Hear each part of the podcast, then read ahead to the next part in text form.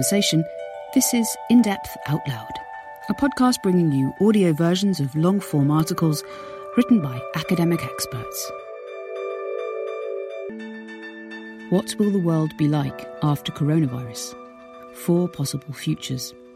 By Simon Mair, Research Fellow in Ecological Economics at the University of Surrey's Centre for the Understanding of Sustainable Prosperity.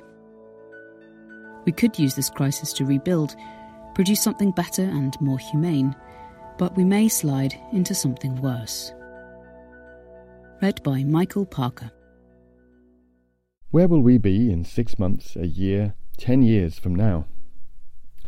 I lie awake at night wondering what the future holds for my loved ones, my vulnerable friends and relatives. I wonder what will happen to my job. Even though I'm luckier than many, I get good sick pay and I can work remotely.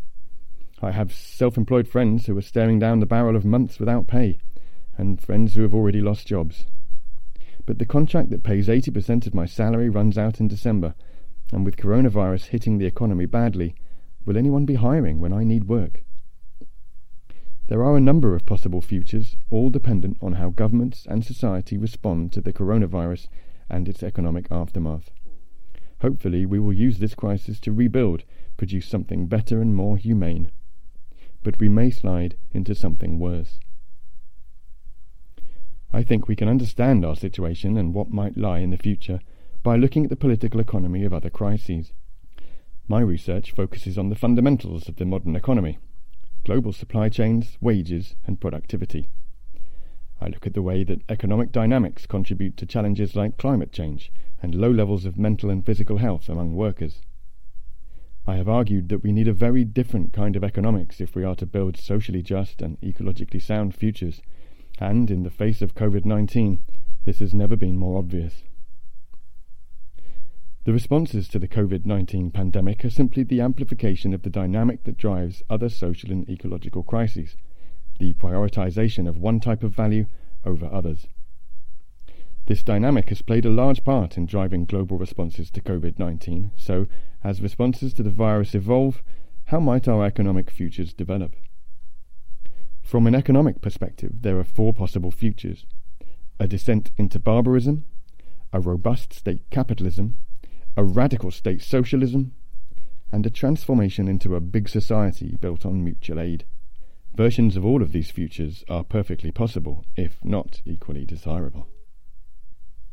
Coronavirus, like climate change, is partly a problem of our economic structure. Although both appear to be environmental or natural problems, they are socially driven. Yes, climate change is caused by certain gases causing the Earth to warm, but that's a very shallow explanation. To really understand climate change, we need to understand the social reasons that keep us emitting greenhouse gases. Likewise with COVID 19. Yes, the direct cause is the virus, but managing its effects requires us to understand human behavior and its wider economic context. Tackling both COVID 19 and climate change is much easier if you reduce non essential economic activity.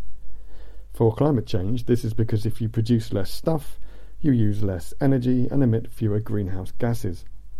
The epidemiology of COVID 19 is rapidly evolving, but the core logic is similarly simple People mix together and spread infections. This happens in households and in workplaces and on the journeys people make. Reducing this mixing is likely to reduce person to person transmission and lead to fewer cases overall. Reducing contact between people probably also helps with other control strategies. One common control strategy for infectious disease outbreaks is contact tracing and isolation, where an infected person's contacts are identified then isolated to prevent further disease spread. This is most effective when you trace a high percentage of contacts, so the fewer contacts a person has, the fewer you have to trace to get that higher percentage. We can see from Wuhan that social distancing and lockdown measures like this are effective. Political economy is useful in helping us understand why they weren't introduced earlier in European countries and the US. Lockdown is placing pressure on the global economy. We face a serious recession, pressure that led some world leaders to call for an easing of lockdown measures. Even as 19 countries sat in a state of lockdown, the US President Donald Trump and Brazilian President Jair Bolsonaro called for rollbacks of mitigation measures. Trump called for the American economy to get back to normal in three weeks, but has now accepted that social distancing will need to be maintained for much longer. While Bolsonaro said, Our lives have to go on. Jobs must be kept. We must, yes, get back to normal. Meanwhile, four days before calling for a three week lockdown, UK Prime Minister Boris Johnson was only marginally less optimistic, saying that the UK could turn the tide within 12 weeks.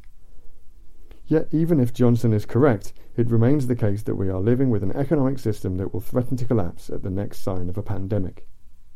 The economics of collapse are fairly straightforward. Businesses exist to make a profit. If they can't produce, they can't sell things. This means they can't make profits, which means they're less able to employ staff. Businesses can and do, over short time periods, hold on to workers that they don't need because they want to be able to meet demand when the economy picks back up again. But if things start to look really bad, they won't. So, more people lose their jobs or fear losing their jobs, so they buy less, and the whole cycle starts again as we spiral into an economic depression. In a normal crisis, the prescription for solving this is simple. The government spends. Then it spends until people start consuming and working again. This prescription is what the economist John Maynard Keynes is famous for. But normal interventions won't work here because we don't want the economy to recover, at least not immediately. The whole point of the lockdown is to stop people going to work where they spread the disease. One recent study suggested that lifting lockdown measures, including workplace closures, in Wuhan too soon could see China experience a second peak of cases later in 2020. As the economist James Meadway wrote, the correct COVID 19 response is not a wartime economy with massive upscaling of production. Rather, we need an anti wartime economy and a massive scaling back of production. And if we want to be more resilient to pandemics in the future and to avoid the worst of climate change, we need a system capable of scaling back production in a way that doesn't mean loss of livelihood.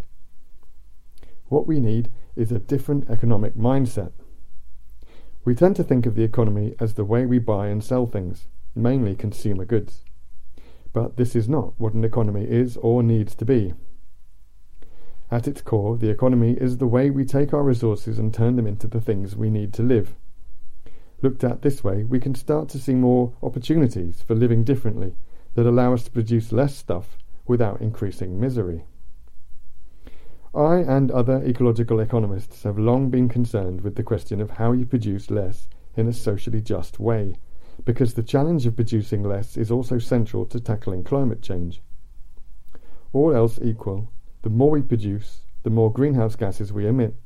So, how do you reduce the amount of stuff you make while keeping people in work?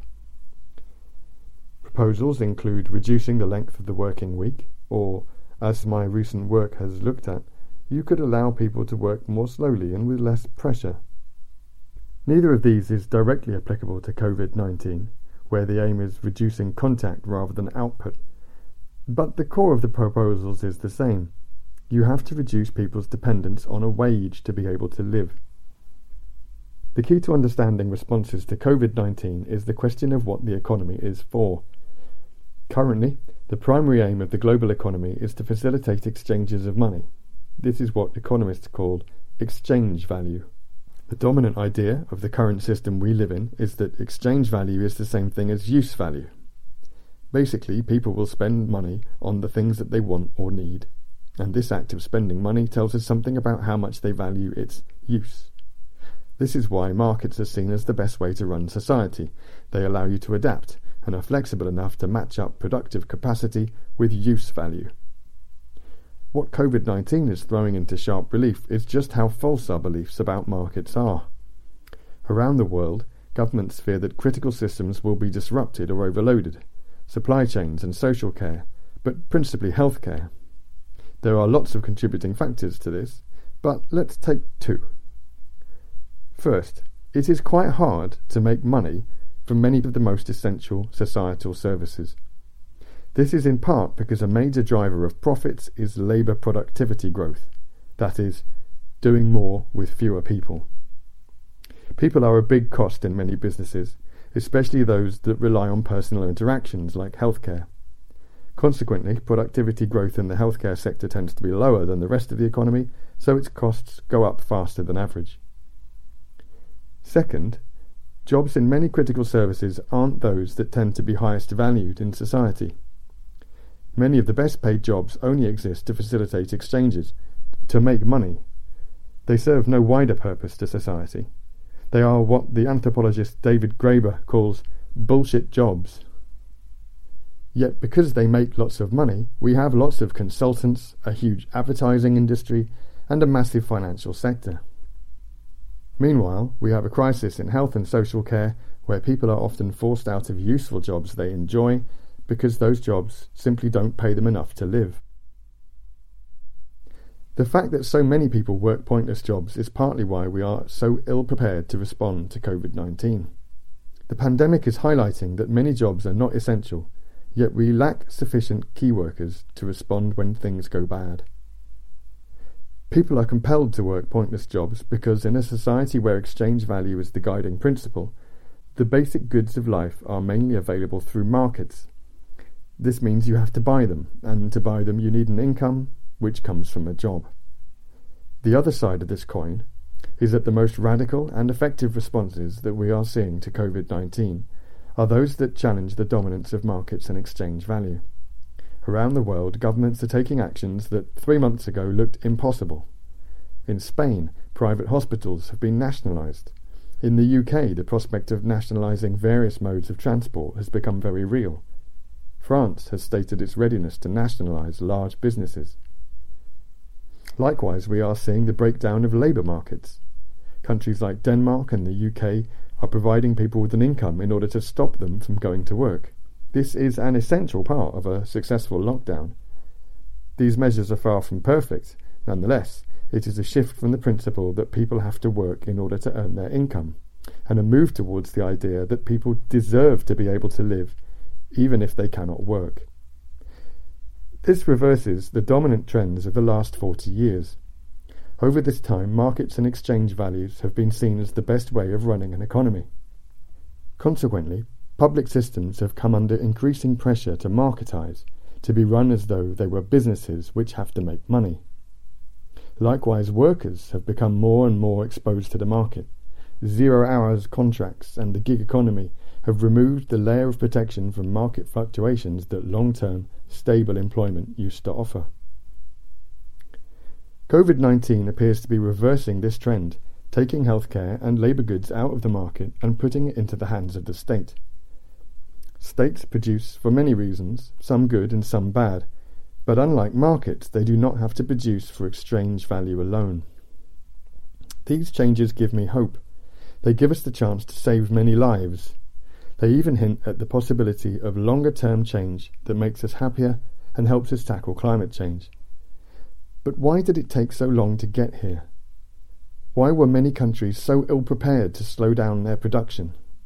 The answer lies in a recent World Health Organization report. They did not have the right mindset.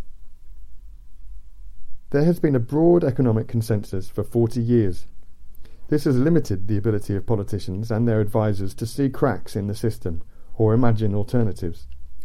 This mindset is driven by two linked beliefs. The market is what delivers a good quality of life, so it must be protected. And the market will always return to normal after short periods of crisis. These views are common in many Western countries, but they are strongest in the UK and the US, both of which have appeared to be badly prepared to respond to COVID 19.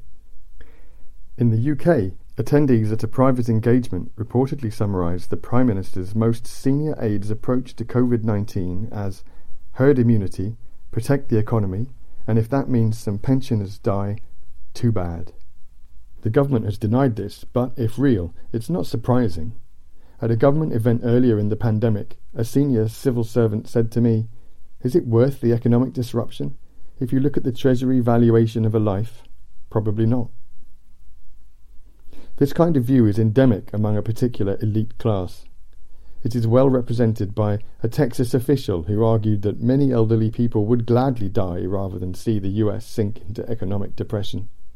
This view endangers many vulnerable people and not all vulnerable people are elderly. And as I have tried to lay out here, it is a false choice. One of the things the COVID 19 crisis could be doing is expanding that economic imagination. As governments and citizens take steps that three months ago seemed impossible, our ideas about how the world works could change rapidly. Let us look at where this reimagining could take us. To help us visit the future, I'm going to use a technique from the field of futures studies. You take two factors you think will be important in driving the future, and you imagine what will happen under different combinations of them. The factors I want to take are value and centralization.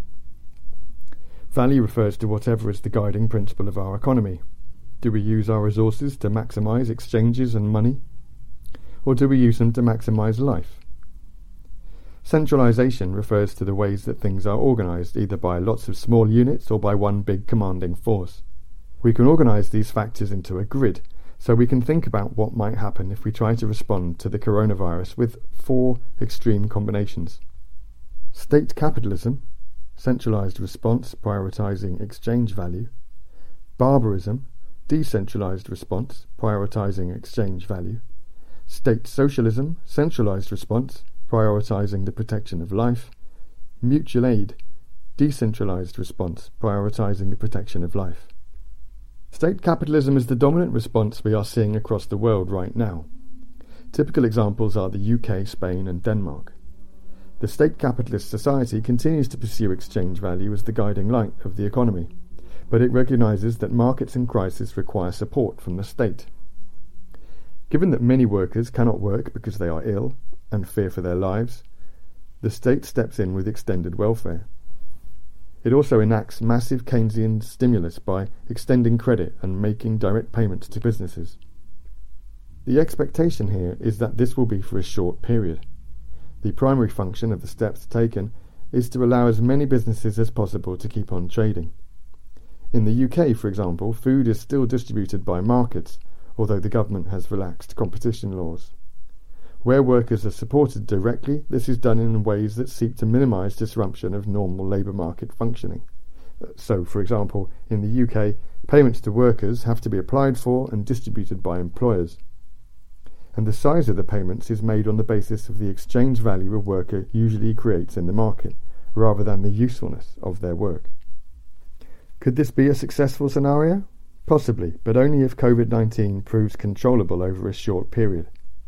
As full lockdown is avoided to maintain market functioning, transmission of infection is still likely to continue. In the UK, for instance, non essential construction still continues, leaving workers mixing on building sites. But limited state intervention will become increasingly hard to maintain if death tolls rise. Increased illness and death will provoke unrest and deepen economic impacts, forcing the state to take more and more radical actions to try to maintain market functioning. Barbarism. This is the bleakest scenario. Barbarism is the future if we continue to rely on exchange value as our guiding principle and yet refuse to extend support to those who get locked out of markets by illness or unemployment. It describes a situation that we have not yet seen. Businesses fail and workers starve because there are no mechanisms in place to protect them from the harsh realities of the market. Hospitals are not supported by extraordinary measures and so become overwhelmed. People die. Barbarism is ultimately an unstable state that ends in ruin or a transition to one of the other grid sections after a period of political and social devastation. Could this happen? The concern is that either it could happen by mistake during the pandemic or by intention after the pandemic peaks. The mistake is if a government fails to step in in a big enough way during the worst of the pandemic Support might be offered to businesses and households, but if this isn't enough to prevent market collapse in the face of widespread illness, chaos would ensue. Hospitals might be sent extra funds and people, but if it's not enough, ill people will be turned away in large numbers. Potentially just as consequential is the possibility of massive austerity after the pandemic has peaked and governments seek to return to normal. This is something threatened in Germany. This would be disastrous, not least because defunding of critical services during austerity has impacted the ability of countries to respond to this current pandemic. The subsequent failure of the economy and society would trigger political and social unrest, leading to a failed state and the collapse of both state and community welfare systems. State socialism describes the first of the futures we could see with a cultural shift that places a different kind of value at the heart of the economy. This is the future we arrive at with an extension of the measures we are currently seeing in the UK, Spain, and Denmark. The key here is that measures like nationalisation of hospitals and payments to workers are seen not as tools to protect markets, but a way to protect life. In such a scenario, the state steps in to protect the parts of the economy that are essential to life, the production of food, energy, and shelter, for instance, so that the basic provisions of life are no longer at the whim of the market. The state nationalises hospitals and makes housing freely available.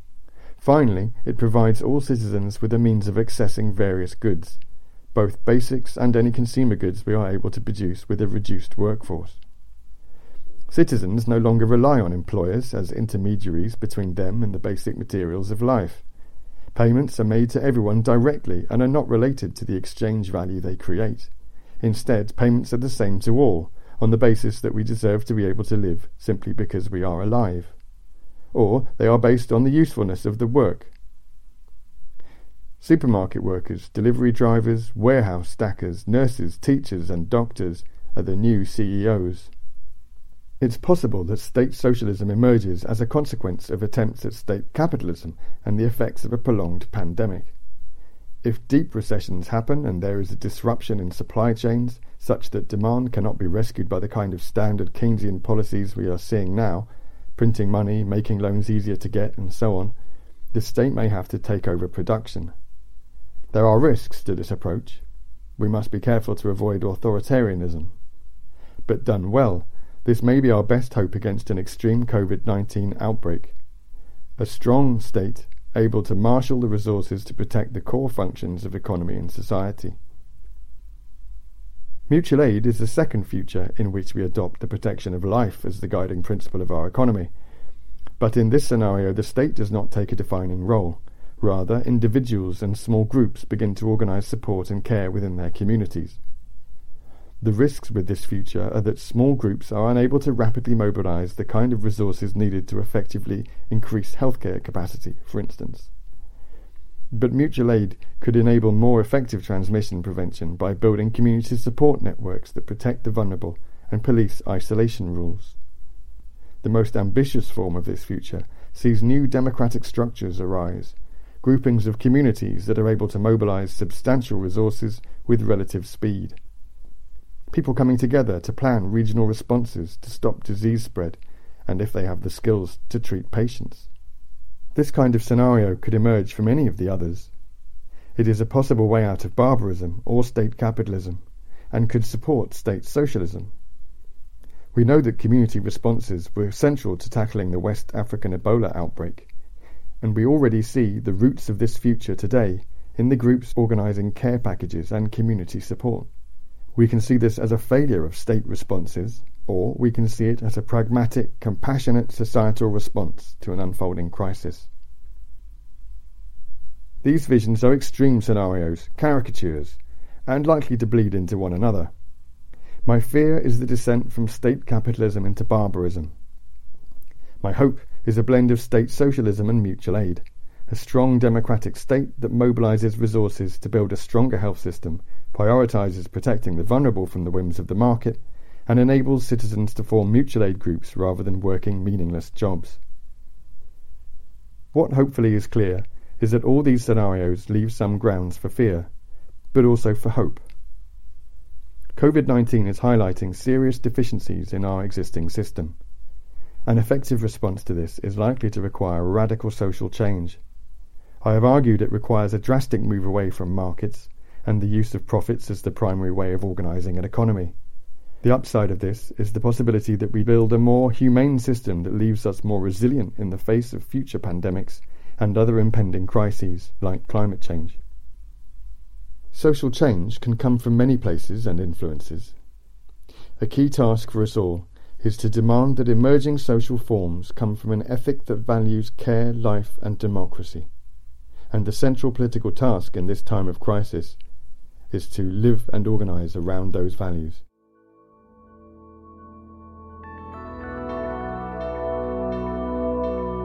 You've been listening to In Depth Out Loud from The Conversation. If you like this podcast, please subscribe wherever you get your podcasts from, tell your friends about us, and give us a review on Apple Podcasts or Spotify. We hope that you have enjoyed this article. For over 30 years, we at Inner Self have sought to encourage new attitudes and new possibilities. For more inspiration, visit us at innerself.com. Thank you.